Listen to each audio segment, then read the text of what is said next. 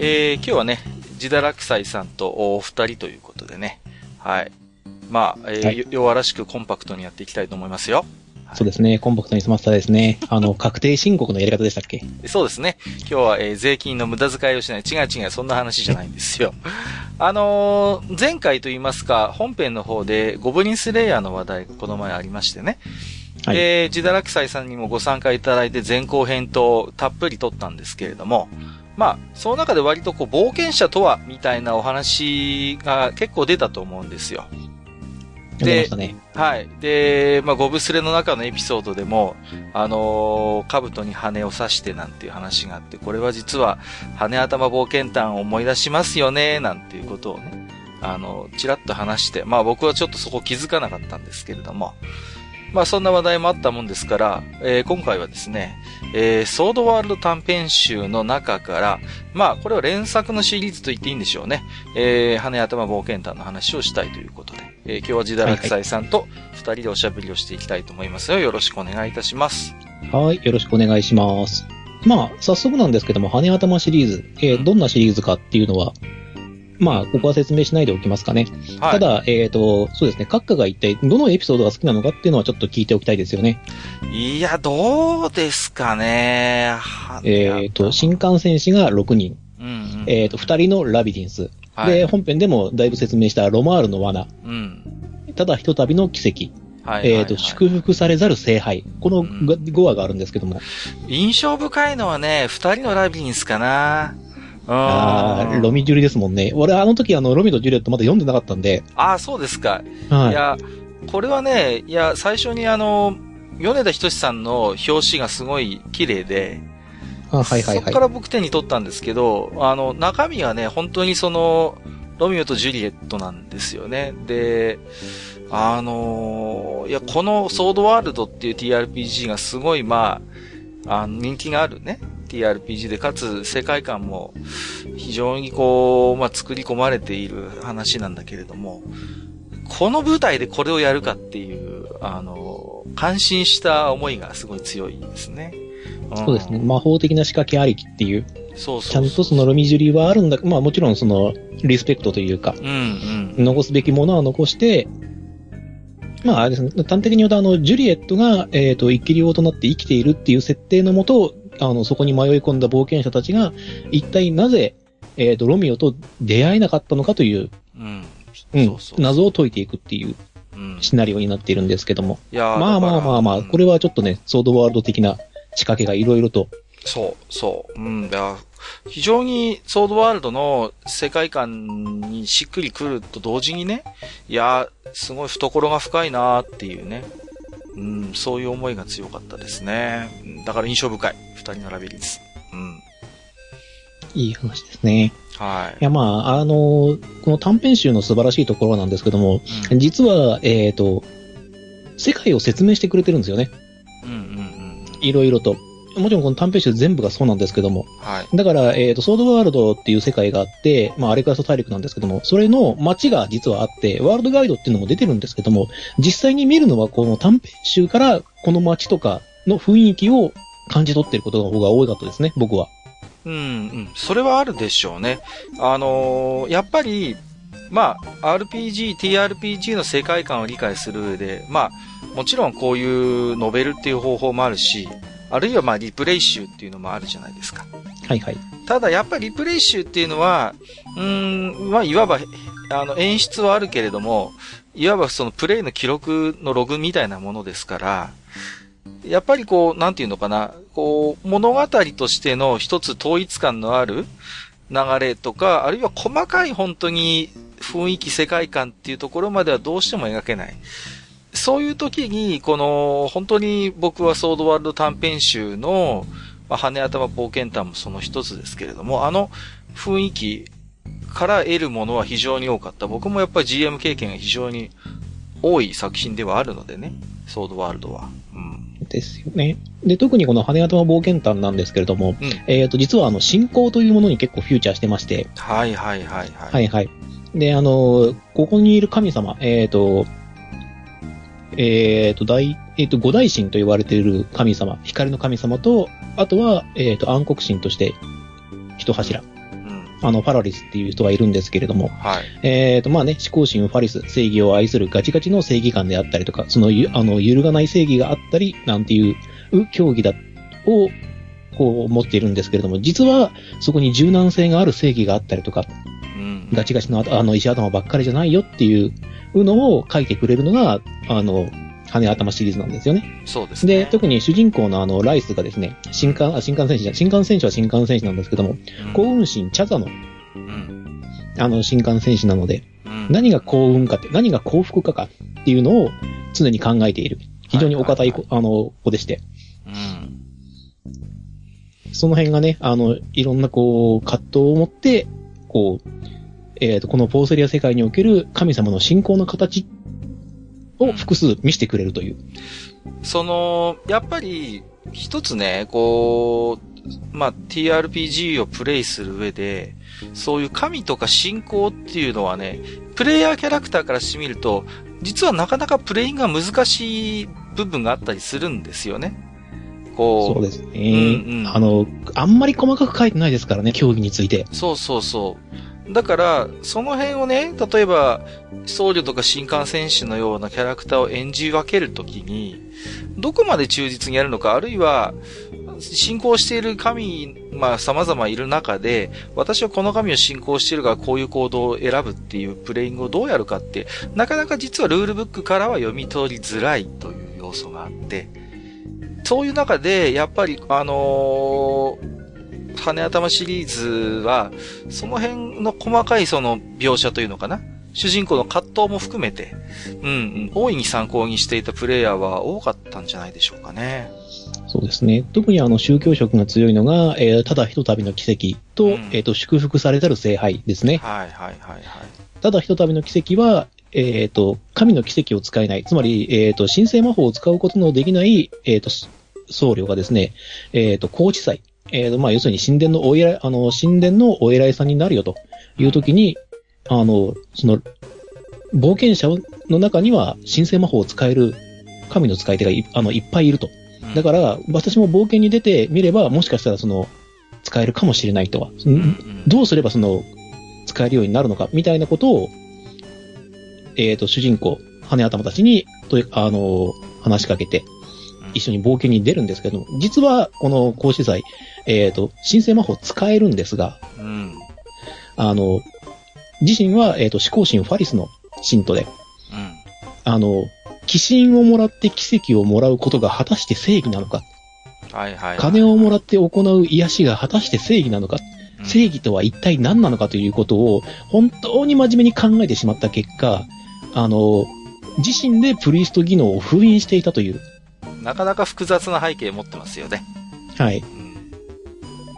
で、そんな時に、えっ、ー、と、実、あの、主人公であるライス君がですね、あの、ものすごい強い毒を食らってしまうと。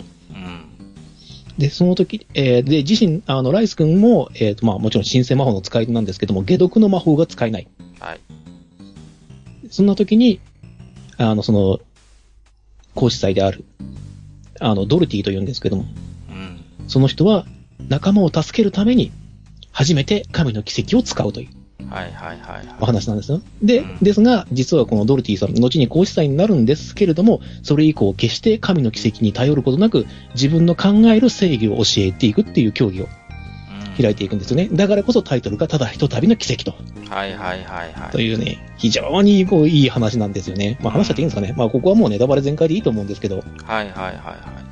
まあ、だからその、なんていうのかな、あの、元はやはり、まあ、ソードワールド TRPG という、まあ、一つね、あまあ、TRPG であって、まあまあ、ゲームなんだけれども、その枠組みにはやっぱり収まらない、そういう本当に細かい、あの、心の機微とか、あるいはドラマティックな展開っていうのは、このソードワールドノベルでは、まあ、あの、展開をされていてね。で、かつ、やっぱ短編集なんですよね。その、羽頭冒険譚っていうのも、連作にはなってるんだけれども。だから、非常にこう、密度は濃いのよね。こう、そうですね。話のボリュームとしては決して長くはないのよ。い、ね、一冊の文庫本に3編も4編も入ってたりするからね。その中の1エピソードであったりするんだけども、そこでものすごい濃縮した、本当に濃いドラマが展開するから、だから、こう、ソードワールドの世界観に触れてなかった人でも、こういう短編集読めば、すごいこうよくわかるというか、うんうんうん。そういうことにも貢献してたのかなとも思いますよね。うん。だから、邪道なのかもしれないけど、例えばこう、短編集から入って、いや、この世界観素敵だなっていう時に、システムとかサプリメントを設定資料集的に、設定資料集的に読むこともできるんですよ。ああですね。そのパターンあると思いますよ。うん、結構いると思いますいると思うのよ。そう、そう。うん、TRPG ってね、意外とこう、システム持ってる人でもプレイ人口が100%かっていうと、決してそんなことないからね。うんうんうん。なん、今までも置き手紙で。60%いってたらいい方ですよね、多分。いや、だと思います。今までの愚者級の置き手紙でも、いや、システムを持ってたし、サプリメントもリプレイション持ってるけど、一度もプレイしたことがないっていう置き手紙も過去にありましたし、やっぱり環境的に、すごい、あの、好きなんだけれども、遊ぶ環境がないっていう人もやっぱいたと思うのよ。ね、仲間を増やすのも難しいっていうね。ね、説明も難しいし、まあ、なかなかこう、当時はもちろんインターネットもないですから、それこそあの RPG マガジンとか、ドラゴンマガジンのこう投稿欄みたいなところで、募集みたいな投稿コーナーあったような気がするのよね。ありますあります。あと、端末に載ってるあのサークル紹介ですよね。そうそうそうそうそう。あの、あの文化。あの文化ですよ。そう。まあ、で、羽頭冒険譚の話っていうのは、まあ、その中でもやっぱり、やっぱ冒険者とは何かっていうことに、すごいこうなんかこう、真面目にこう、なんか向かい合った作品群かなと思うんですね。一連の、その、ソードワールドノベルの中でもね。そうですね。うん、特に英雄譚っていうわけでもないですし、遺跡を探索するっていうタイプのものでもないんですよね。そうなんですよ、そうなんです。だから、いわゆるステレオタイプな、そういう冒険活劇にはなってなくて、もっとこう、なんていうのかな、冒険者の日常というか、その、こういうシチュエーションにも遭遇するよね、冒険者ならっていう、そういう話を書いてるのよ。だから、どこかちょっとゴブリンスレイヤーにも通ずるところがあるのよね。決して彼らは英雄でも何でもなくて、まあ、こう言っちゃなんですけど、どこにでもいそうな、あの、フォースエリアの世界に、まあ、5万といるような冒険者パーティーの一つなんだよね。そうなんですよ。うん。そこが何とも言えず、こう、魅力的。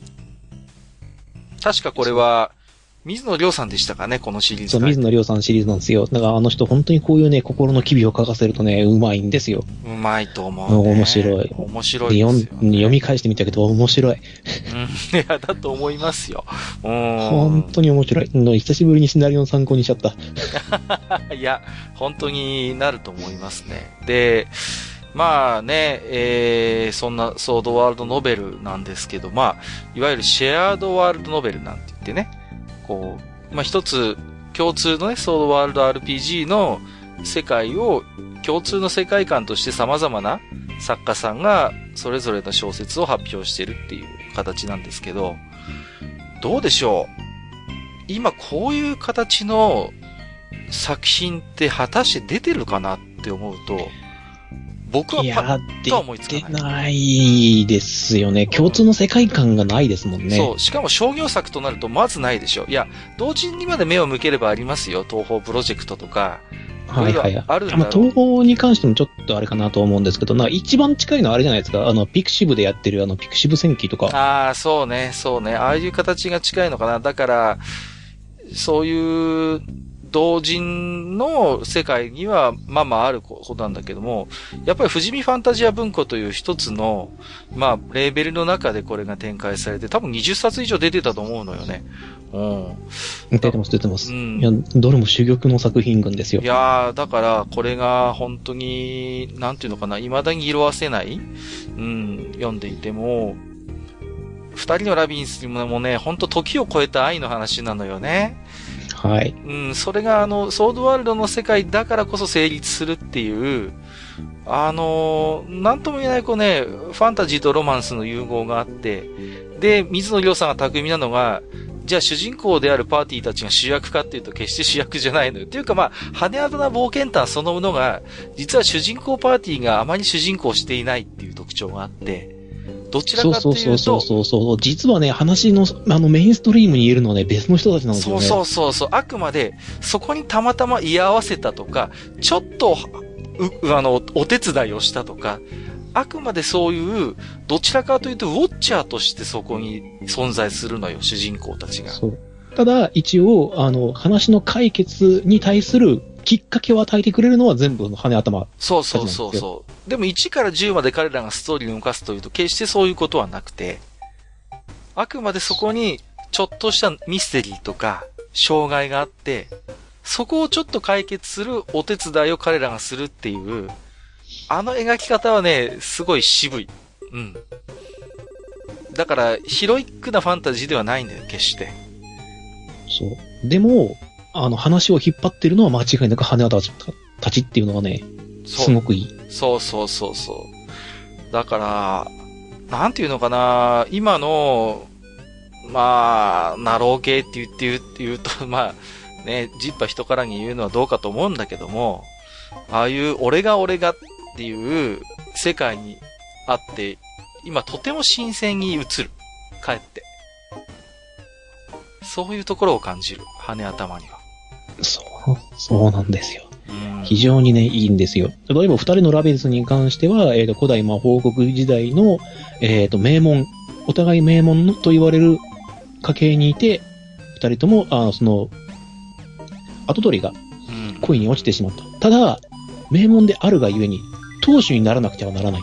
それは、ここには男女は関係なく、マリ、えっ、ー、と、魔術の才能のみが、あの、評価される魔法王国機ですから、そういったことがあり得てしまうと。そうなんだよね。ね。うん。で、その選択の中で、彼らは、たった一つの入れ違いによって、結ばれることはなかったっていうこの悲劇があったんですけれども。そう、それがそれが結局ね、あの話のメインストリームであって。そうそうそれはもう過去の話なんですけども。数百年前の話なんだよね。そう、500年前ぐらいの話かな、確か。うん、あれだと。で、それに、その幽霊というかね、その生き量にあってしまった主人公たちが、その500年の時を超えて、その謎を解いていくっていう。そうなんだよね。うん。いや、だからね、本当に、今映像化仮にしたとしてもね、全く多分、そこに古臭さは感じないだろうし、かえってどうでしょう、非常にドラマティックな展開になるんじゃないかな、なんてことも思ったりしますね。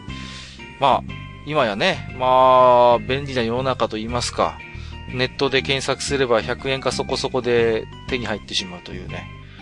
このお得感。いや、お得だと思いますよ。絶対面白いですから。うん、なんでね、まあ、最近のソードワールドしかご存知ないっていう方もいらっしゃると思うんですよね。うん、新とか2.5ですか？今だと。そうだね、新とか2.5だとね、小説がね、出てないんですよ、ほとんど。そう、押村区はね。だから。そう、だからね、街の様子とかがね、どうしてもわかりづらかったりするんですよ。で、ここどこですかって言った時に、このね、短編に出てたこういう街だよっていう説明ができないんですよね。そうなんですよ。ですから、まあね、ちょっとね、まあ舞台がもうだいぶ異なってますから、直接プレイングの参考にはならないかもしれないんだけれども、やっぱりね、一つこうファンタジー世界の TRPG としての一つ世界のこう雰囲気をつかむ仕掛けとしてね、ぜひ読んだことがない方はね、TRPG される方でね、うん、ぜひとも触れていただきたいということで、まあ、今日は弱なんでね、えー、これぐらいにしたいと思いますけれども、ね、そうですね。じゃあまあ最後にあれですか、ロマール、彼らが唯一ほどほぼ主役になった話、ロマールの罠の最後を話しましょうよ。はいはいはいはいはい。はい。もうゴブスレ界でね、一応、あの、勝者にもしようっていうところまでは話してしまったので、じゃあそこから実はどうなったのかって覚えてますよね。うん、はいはいはい、そこまで言ってましたね。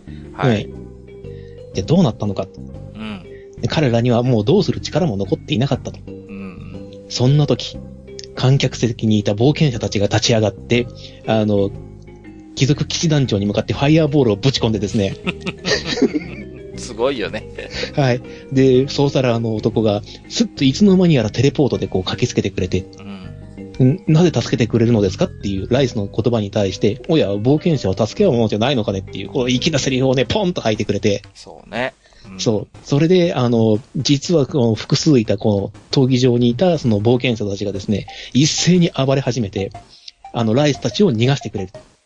っていうね。ここは、うん、ここは、そう、ここは、そうここは任せて先へ行きんと状態ですよ。そうそうそうまあ、胸がすくというかね、まあ、だから、やはりその、ゴブリンスレイヤーの方、まあ、12話ともちょっと、12話というか、11話、12話ともちょっと重なるんだけれども、まあ、決して普段からベタベタのね、そういう関係ではないんだけれども、やはり冒険者には、やっぱり共有する価値観とか、やっぱり生き方っていうものがあって、それで常にどこか共鳴し合っている部分っていうのはやっぱりあるんですよね。